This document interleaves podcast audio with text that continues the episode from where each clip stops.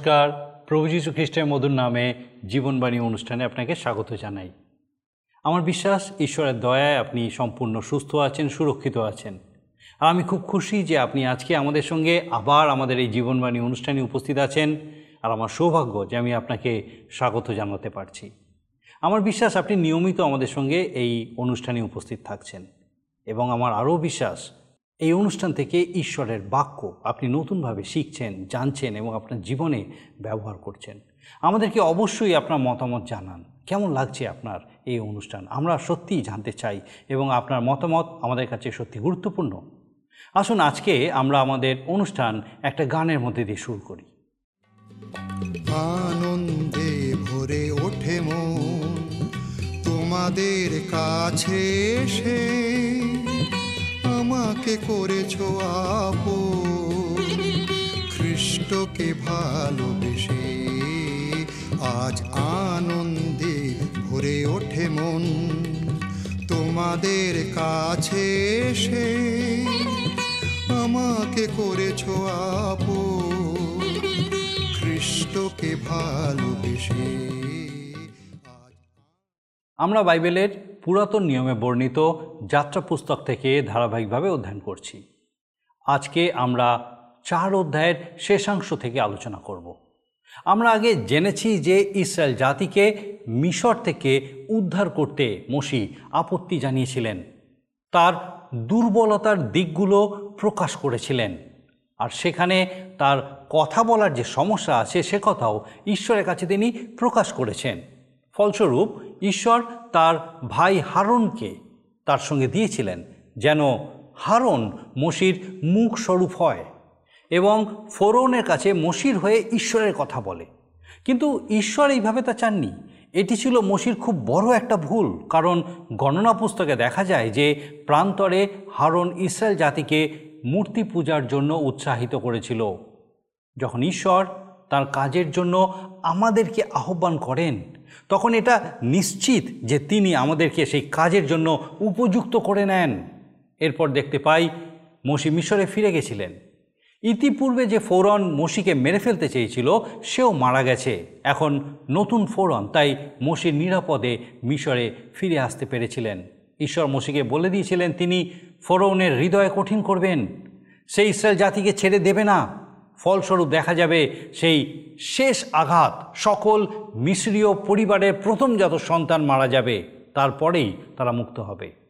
এর পরের অধ্যায়ে দেখা যাবে মসি ইসরায়েল জাতিকে ছেড়ে দিতে বললেও ফোরন তাদেরকে মুক্ত না করে, বরং তাদের বোঝা আরও বৃদ্ধি করেছিলেন। মসি ঈশ্বরের কাছে প্রার্থনা জানিয়েছিলেন, আর এইভাবেই ঘটনা এগিয়ে চলে।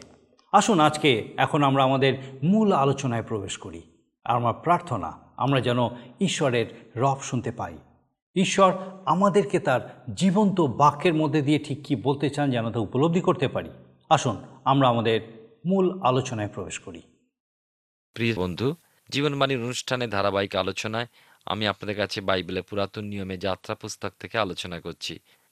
গত অনুষ্ঠানে আমি আপনাদের কাছে যে বিষয় নিয়ে আলোচনা করেছি তা আমরা পেয়েছিলাম যাত্রা পুস্তক চারের অধ্যায় এবং তেরো পদ পর্যন্ত আলোচনা করেছি। আজকের চোদ্দ পদ থেকে আলোচনা শুরু করব। যদি আপনার সামনে বাইবেল থাকে, আমার সঙ্গে আপনি আজ পাঠে যোগ দেবেন। চোদ্দ থেকে ষোলো পদে লেখা আছে এরকম, তখন মসির প্রতি সদাপ্রভুর ক্রোধ প্রজ্বলিত হইল। তিনি কহিলেন, তোমার ভ্রাতা লেবীয় হারণ কি নাই? আমি জানি সে সুবক্তা। আরও দেখো, সে তোমার সহিত সাক্ষাৎ করিতে আসিতেছে। তোমাকে দেখিয়া হৃষ্টচিত্ত হইবে। তুমি তাহাকে বলিবে ও তাহার মুখে বাক্য দিবে এবং আমি তোমার মুখের ও তাহার মুখের সহবর্তী হইব ও কি করিতে হইবে তোমাদিওকে জানাইব। তোমার পরিবর্তে সে লোকদের কাছে বক্তা হইবে, ফলত সে তোমার মুখ স্বরূপ হইবে এবং তুমি তাহার ঈশ্বর স্বরূপ হইবে। আর তুমি এই যষ্টি হস্তে করিবে, ইহা দ্বারাই তোমাকে সেই সকল চিহ্ন কার্য করিতে হইবে। আমরা পাঠের মধ্যে দিয়ে দেখলাম যে ঈশ্বরের কাছে অপর বক্তার অন্বেষণ করায় মুশি বড় ভুল করলেন। ঈশ্বর অনুমোদন করে নিলেন বটে, তবে তিনি বিভক্ত আদেশের পক্ষপাতী নন। মানুষ যখন পূর্ণ সমর্পণে ঈশ্বরের আদেশে গ্রীবা শক্ত করে বা ঘাড় শক্ত করে, তখন ঈশ্বর তা মেনে নেন বটে, কিন্তু মানুষ তার নিজের বুদ্ধিবশত অসুবিধা ও সমস্যাকে ডেকে নিয়ে আসে তার জীবনে। আমি আগেই বলেছি, ঈশ্বর চান ইচ্ছুক আত্মা ও আজ্ঞাবহতার স্বভাব। এ ব্যতিরেকে তিনি তো মানুষকে তৈরি করে নেবেন সর্ববিষয়। মানুষের কোনো যোগ্যতার প্রার্থী তিনি নয় আর তাই মসিকেও আমরা দেখি তার এই অনাজ্ঞাবহতা তার জীবনে হারণের মাধ্যমে সমস্যা ডেকে নিয়ে এসেছিল। মসি যখন সিনয় পর্বতের উপরে ঈশ্বরের সন্নিধানে ছিলেন, তখন হারন ইসরায়েল সন্তানদের ওই সময়ের মধ্যে স্বর্ণময় গোবৎস তৈরি করে তার আরাধনার্থে সহায়তা করেছিল। সেই মূর্তি তৈরিও তা আরাধনা উৎসবে উদ্যোগ নিয়েছিল। যাত্রা পুস্তক বত্রিশের অধ্যায় এক থেকে ছয়ের পদের মধ্যে এ বিষয়ে লক্ষণীয়। হারনের ক্ষেত্রে এ ছিল এক সাংঘাতিক গুরুতর অন্যায় ও ভুল। আর এর মূল্যে ছিল বিভক্ত আদেশ যা ঈশ্বরে ঘৃণিত। গণনা পুস্তকে অন্যান্য সমস্যাগুলো লক্ষ্য করা যায় যে ইসরায়েল উদ্ধারের ঈশ্বরের দিক হতে এই হারণের প্রয়োজন ছিল না। প্রয়োজন ছিল শুধু মসির ঈশ্বর প্রয়োজন মনে করলে অপর কোনো মানুষকে সঙ্গে দিতেন, কিন্তু মসির এমন চাওয়া উচিত হয়নি যে কাজের জন্য ঈশ্বর আমাদেরকে আহ্বান করেছেন, তার জন্য ঈশ্বরই তো আমাদেরকে তৈরি করে নেবেন। তিনি প্রয়োজন মনে করলে আমাদের সঙ্গে তার মনোনীত কাউকে দেবেন।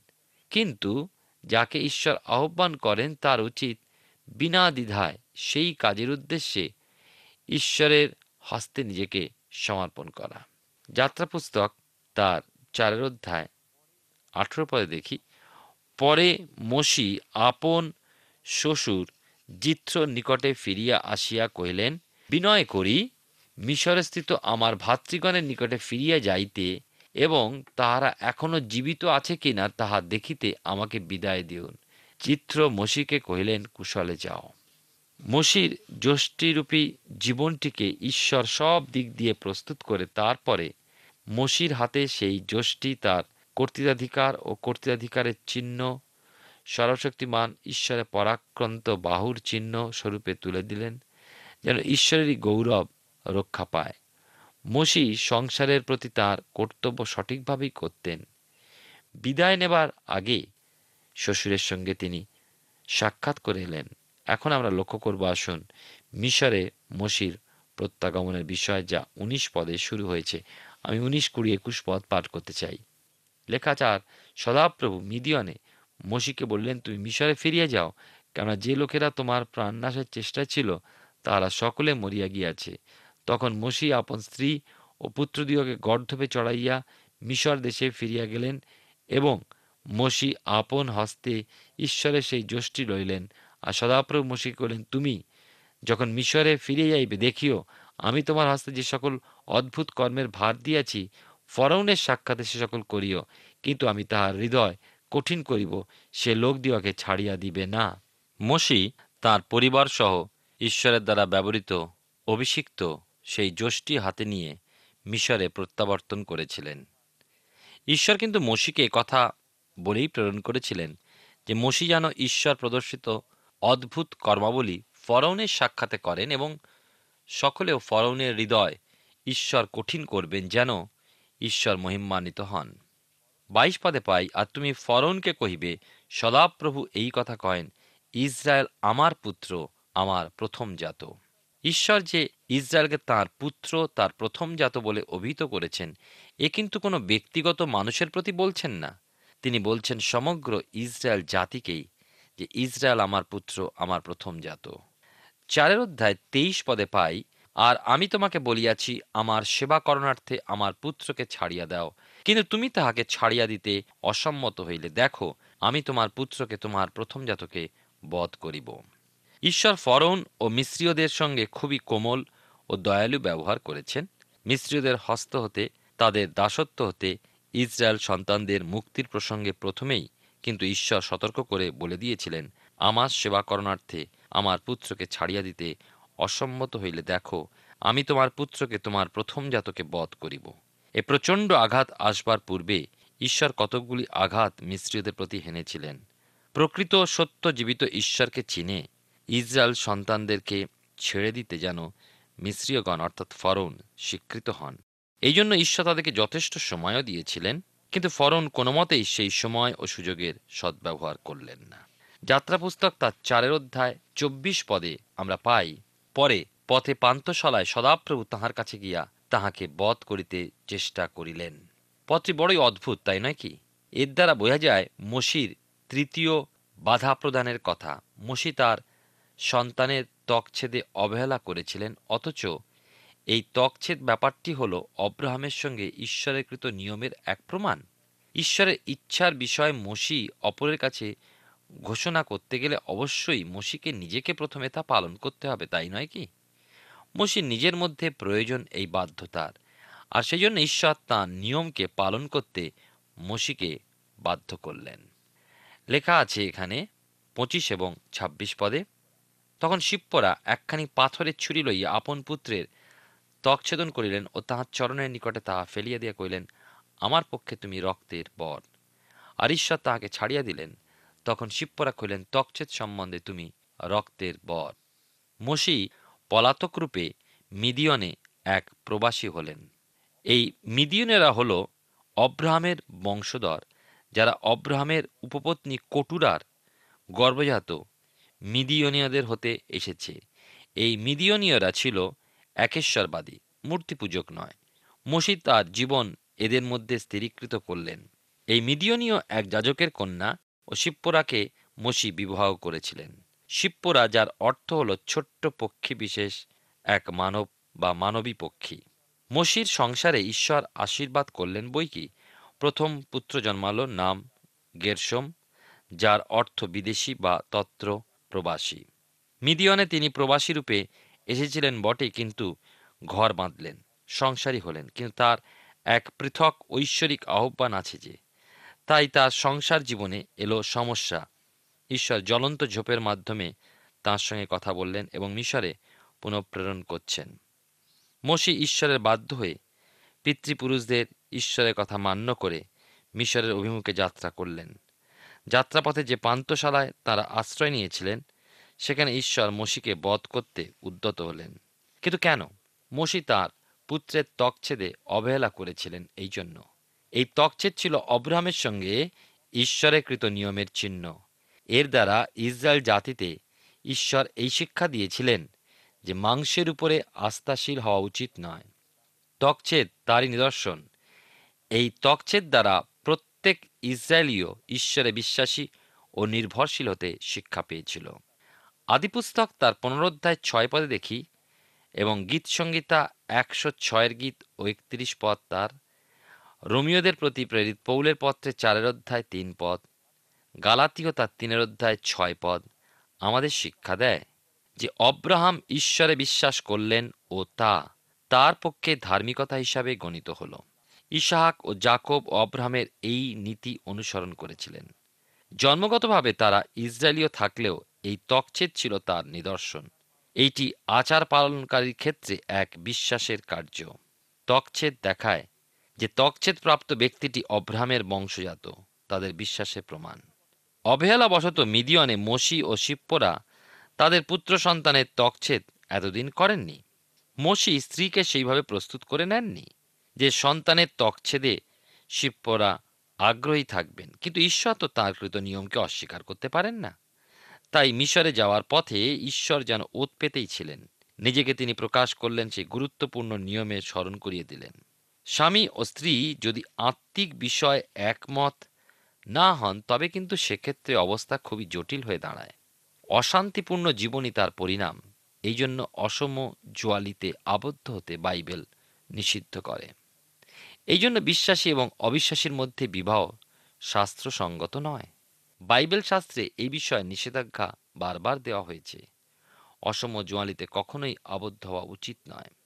এই পরিস্থিতিতে মসির জীবন রক্ষার্থে শিপ্পরা পুত্রের তকছেদ নিয়ম সুসম্পন্ন করলেন। তার ক্ষেত্রে তিনি বিশ্বাসের কার্য সম্পাদন করলেন। অব্রাহামের সঙ্গে কৃত নিয়ম বা প্রতিজ্ঞার সত্যটি শিপ্পরা দাবি করলেন। তা হল মুক্তির, অর্থাৎ রক্তের মুক্তির সঙ্গে মাংসের উপরে আস্থার কোনোই সম্পর্ক নেই। পুত্রের তকছেদ করার পরে মিশরে পৌঁছাবার পরেও হতে পারে, হয়তো মসি সমস্যার সম্মুখীন হয়েছিলেন আর সেই জন্যই মসি তার পরিবারকে শ্বশুরালয়ে ফিরিয়ে পাঠিয়ে দিয়েছিলেন।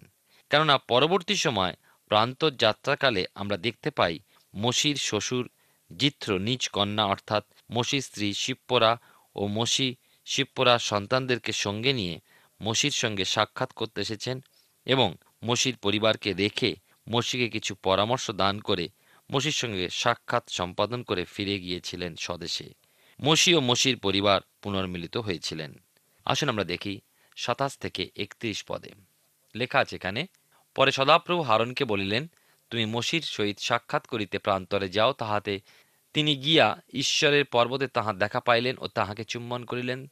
তখন মসি প্রেরণকর্তা সদাপ্রভুর সমস্ত বাক্য, তাহার আজ্ঞাপিত সমস্ত চিহ্নের বিষয়ে হারনকে জ্ঞাত করিলেন।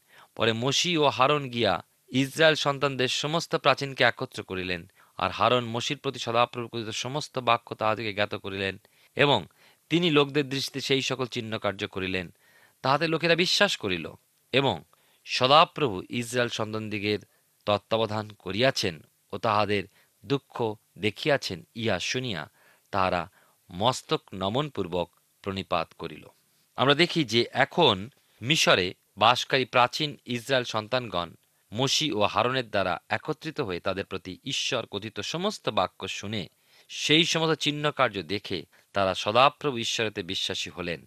এবং এর ফলে ঈশ্বর তাদের আসন্ন প্রান্তর যাত্রায় প্রতিটি ক্ষেত্রে পরিচালনা ও তত্ত্বাবধান করবেন। এখন দেখতে পাবো ইসরায়েল উদ্ধারকরণে মসির আবেদন, যা আমরা দেখতে পাব যাত্রা পুস্তক তার পাঁচের অধ্যায়। এই অধ্যায়টির বিষয়বস্তু হিসাবে দেখি যে ফরৌনের প্রতি মসির ইসরায়েল উদ্ধারকরণ বিষয় আবেদন জ্ঞাপন। তার ফলে ইসরায়েলদের ভার বোঝার আরও বৃদ্ধি।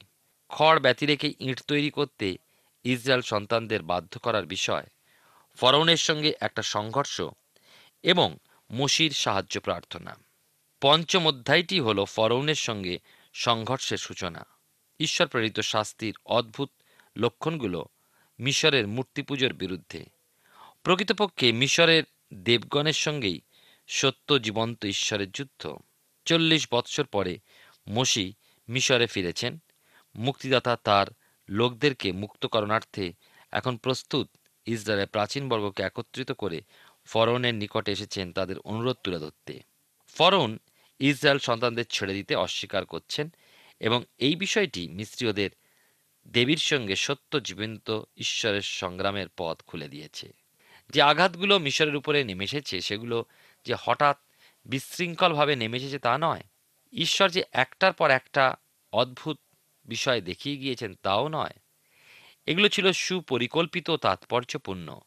সুনির্দিষ্টভাবে যা মিশরের দেবপূজা বা মূর্তি পুজোকে নির্দেশ করেছে।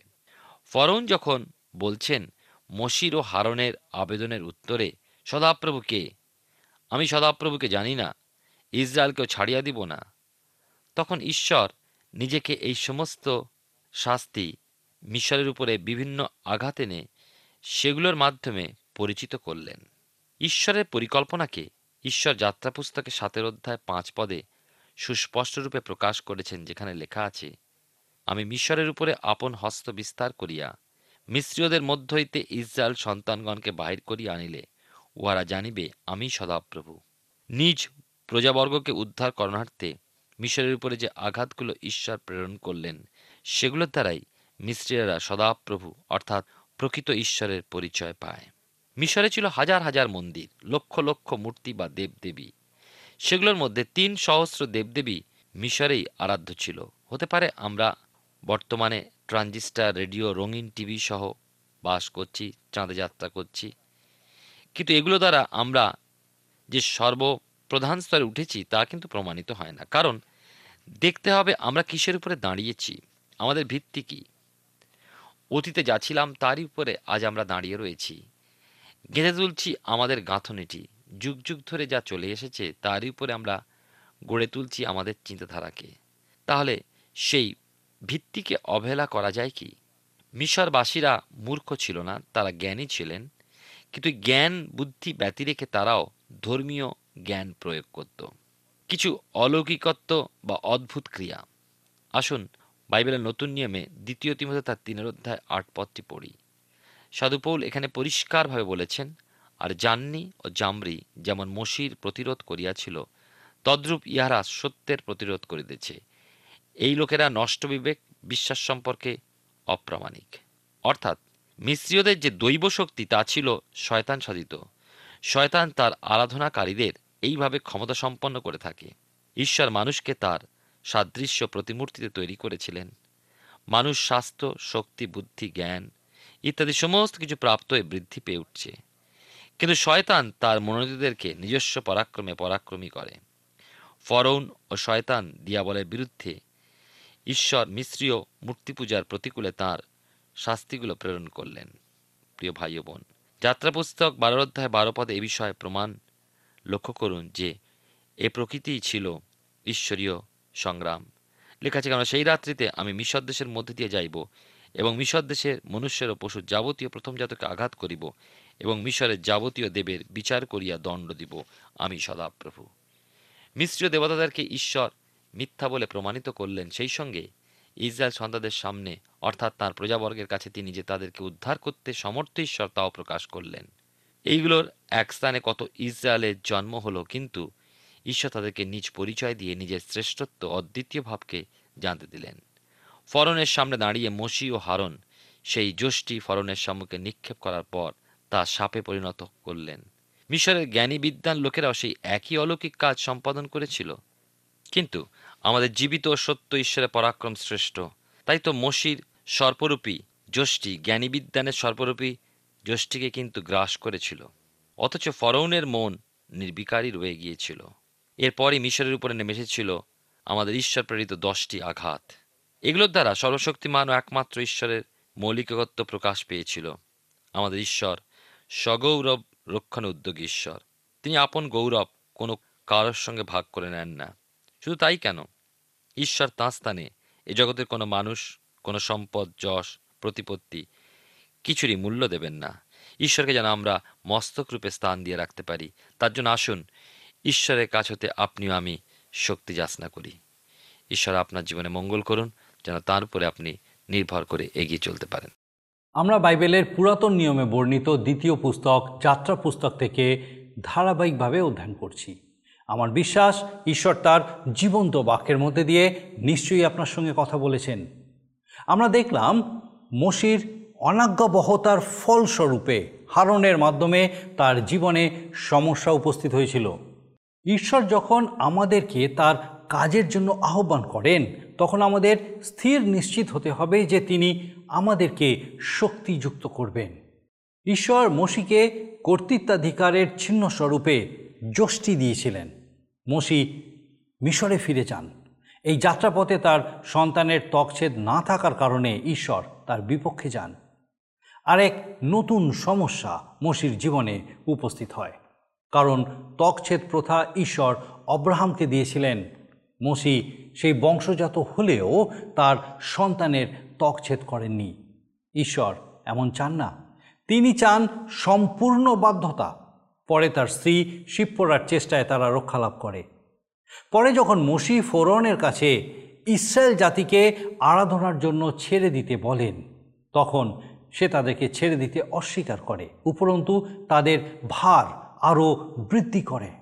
এইরূপ ফল দেখে মসি ঈশ্বরের কাছে প্রার্থনা জানায়। ঈশ্বর কিন্তু তাতে ক্ষান্ত হননি। পরে মিশরে নেমে এসেছিল দশটি আঘাত। শেষ পর্যন্ত ফরন তাদেরকে মুক্ত করতে বাধ্য হয়েছিল। ঈশ্বর যখন কিছু করেন, তখন আমরা তার বিপক্ষে গিয়ে কিছুই করতে পারি না। অপরদিকে তার বাধ্য হওয়া ছাড়া আর কোনো পথ থাকে না। আসুন আমরা প্রার্থনা করি যেন ঈশ্বর আমাদের সপক্ষ হন এবং আমরা তার বাধ্য হয়ে জীবনযাপন করি। আসুন, প্রার্থনা করি। আর আমি চাইব এই সময় আপনি আমার সঙ্গে প্রার্থনায় যোগ দিন। আসুন, প্রার্থনায় চাই পরম করুণময় স্বর্গীয় পিতা প্রভু, তোমার ধন্যবাদ, স্তুতি, প্রশংসা, তোমার গৌরব করি। তোমার পবিত্র অনুগ্রহে, তোমার দয়ায় তুমি এই সুন্দর সুযোগ আমাদেরকে আরেকটি বার দিয়েছিলে।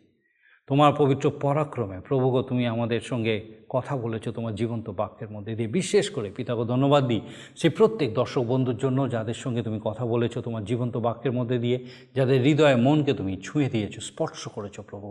প্রার্থনা করি পিতাকে যেভাবে তারা তোমার বাক্যকে আজকে গ্রহণ করেছে সৈক্য পিতা, তোমার পবিত্র অনুগ্রহে সেই বাক্য যেন তাদের মধ্যে আরও অধিক অধিক ফল উৎপন্ন করতে পারে, বৃদ্ধি পেতে পারে। তুমি আশীর্বাদ যুক্ত করো এবং তাদেরকে ব্যবহার করো। সৈক্য পিতা, ধন্যবাদ দিই যে তুমি আমাদেরকে তোমার সেই নিশ্চয়তা দিয়েছ। যাহা প্রভু তুমি আমাদের জীবনে কাজ করতে চাও, তুমি চাও যেন আমরা তোমার প্রতি নির্ভরশীলতায় স্থির হতে পারি সৈক্য পিতা। দয়া করো প্রভু যেন তোমার পবিত্র অনুগ্রহে তোমাতে স্থির হয়ে পিতাগো তোমার সেই মহা অলৌকিক কাজ আমাদের জীবনে আমরা দেখতে পাই এবং এবং আমাদের জীবনের মধ্যে দিয়ে যেন তোমারই নাম গৌরবান্বিত, উচ্চকৃত, মহিমান্বিত হয়। সৈক্য পিতা।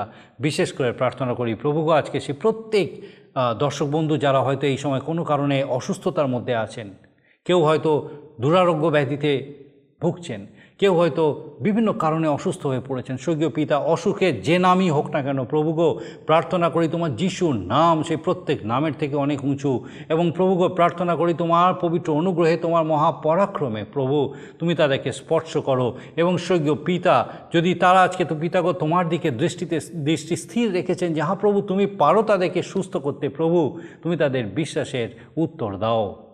তোমার সেই মহা পরাক্রম কার্য সাধনকারী শক্তি তাদের জীবনে, তাদের শরীরে উপলব্ধি করতে তুমি সাহায্য করো। প্রার্থনা করি সেই প্রত্যেক পরিবারের জন্য, প্রভু যারা তোমাতে নির্ভরশীল এবং প্রভুগো তোমার তোমার জন্য তারা সময় দেয় পিতাগো সেই প্রত্যেককে তোমার পবিত্র অনুগ্রহে, তোমার স্বর্গীয় দুধ বাহিনী দ্বারা তুমি ঘিরে রাখো, তোমার পবিত্র আত্মার সুরক্ষায় সুরক্ষিত রাখো, সুস্থ সবল রাখো। সেই প্রত্যেক গৃহকে, পিতাগো, যে গৃহে তোমার বাক্যকে সমাদর করা হয়, প্রভু, সেই গৃহকে আলোকিত গৃহরূপে প্রত্যেকের কাছে প্রকাশ করো, যেন সেই আলো লুকিয়ে না রাখা হয়, কিন্তু প্রত্যেকের কাছে তা প্রকাশিত হয় এবং আরও অনেকে সেই আলো দ্বারা আলোকিত হতে পারে। প্রভু, তোমার শান্তি, আনন্দ, তোমার প্রেম, পিতাগো, সেই প্রত্যেকের মধ্যে দিয়ে যেন আরও অনেকের কাছে প্রকাশিত হয়। বিশেষ করে প্রার্থনা করি প্রভু এই সময় যদি কেউ নিজেকে খুব অসহায় মনে করছেন একা একাকী মনে করছেন, প্রভু তোমার পবিত্র অনুগ্রহে তার সহায় সহবর্তী হও। যাহা প্রভু তুমি তার সঙ্গে আছো, সে একা নয়। এই বিশ্বাসে পিতাকো তুমি তাকে সবল করো এবং তোমার উপস্থিতি উপলব্ধি করতে সাহায্য করো। সৈক্য পিতা, দয়া করো। প্রভু আরেকবার আমরা প্রত্যেকে তোমার চরণে সমর্পিত এই অনুষ্ঠানকে রাখি প্রভু। তোমার যিশু নামে এই অনুষ্ঠানকে আরও তুমি বেড়ে উঠতে সাহায্য করো, যেন আরও অনেকে পিতাবো। এই অনুষ্ঠানের মধ্যে দিয়ে তোমার জীবন্ত বাক্যের সান্নিধ্যে আসতে পারে এবং তোমার গৌরব করতে পারে। সৈক্য পিতা, আমরা প্রত্যেকে তোমার চরণে সমর্পিত হয়ে ধন্যবাদের সঙ্গে প্রার্থনা তোমার যিশু নামে চাই, দয়া করে শ্রবণ গ্রহণ করো। আমেন। ঈশ্বরের ধন্যবাদ দিচ্ছে তার পবিত্র পরাক্রমে তিনি আমাদেরকে সুন্দর সুযোগ দিয়েছিলেন, যে আরেকবার আমরা তার এই জীবন্ত বাক্যের সান্নিধ্যে আসতে পেরেছি। আমার বিশ্বাস, আপনি নিশ্চয়ই ঈশ্বরের বাক্য দ্বারা আশীর্বাদ যুক্ত হয়েছেন। এবং আমার বিশ্বাস আগামী দিনেও আপনি আমাদের সঙ্গে এইভাবেই এই অনুষ্ঠানে উপস্থিত থাকবেন। ঈশ্বর আপনার মঙ্গল করুন। প্রিয় বন্ধু, আশা করি জীবনবাণী অনুষ্ঠানটি আপনার ভালো লেগেছে। আর যদি ভালো লেগে থাকে, তাহলে অবশ্যই আমাদের একটি মিসড কল দিন। আপনার দেওয়া মিসড কলটি আমাদের কাছে অতি মূল্যবান। আমরা আনন্দের সাথে জানাই প্রতিটা মিসড কল দাতাদের মধ্যে থেকে সপ্তাহের শেষে বিশেষ দর্শক বন্ধুকে বেছে নেওয়া হবে এবং সেই দর্শক বন্ধুকে পুরস্কৃত করা হবে ও সপ্তাহের শেষে তার ছবি ও নাম আমাদের অনুষ্ঠানে প্রকাশ করা হবে। গত সপ্তাহের বিজয়ী দর্শক বন্ধুরা হলেন হাওড়া থেকে তপন মণ্ডল ও নদিয়া থেকে গৌতম সাধক। আমাদের মিসড কল দেবার নম্বরটি হল zero four four four nine zero eight one two nine zero আপনি প্রার্থনা ও আরও অধিক জানতে আগ্রহী হলে আমাদের সঙ্গে অবশ্যই ফোনের মাধ্যমে যোগাযোগ করতে পারেন। আমাদের mobile number nine four three three four nine seven two three five এবং আরেকটি হল nine four three three eight zero. Three seven double five আর আমাদের ঠিকানা টিভি স্ক্রিনে আপনারা দেখে নিন। ধন্যবাদ। ভালো থাকুন, সুস্থ থাকুন।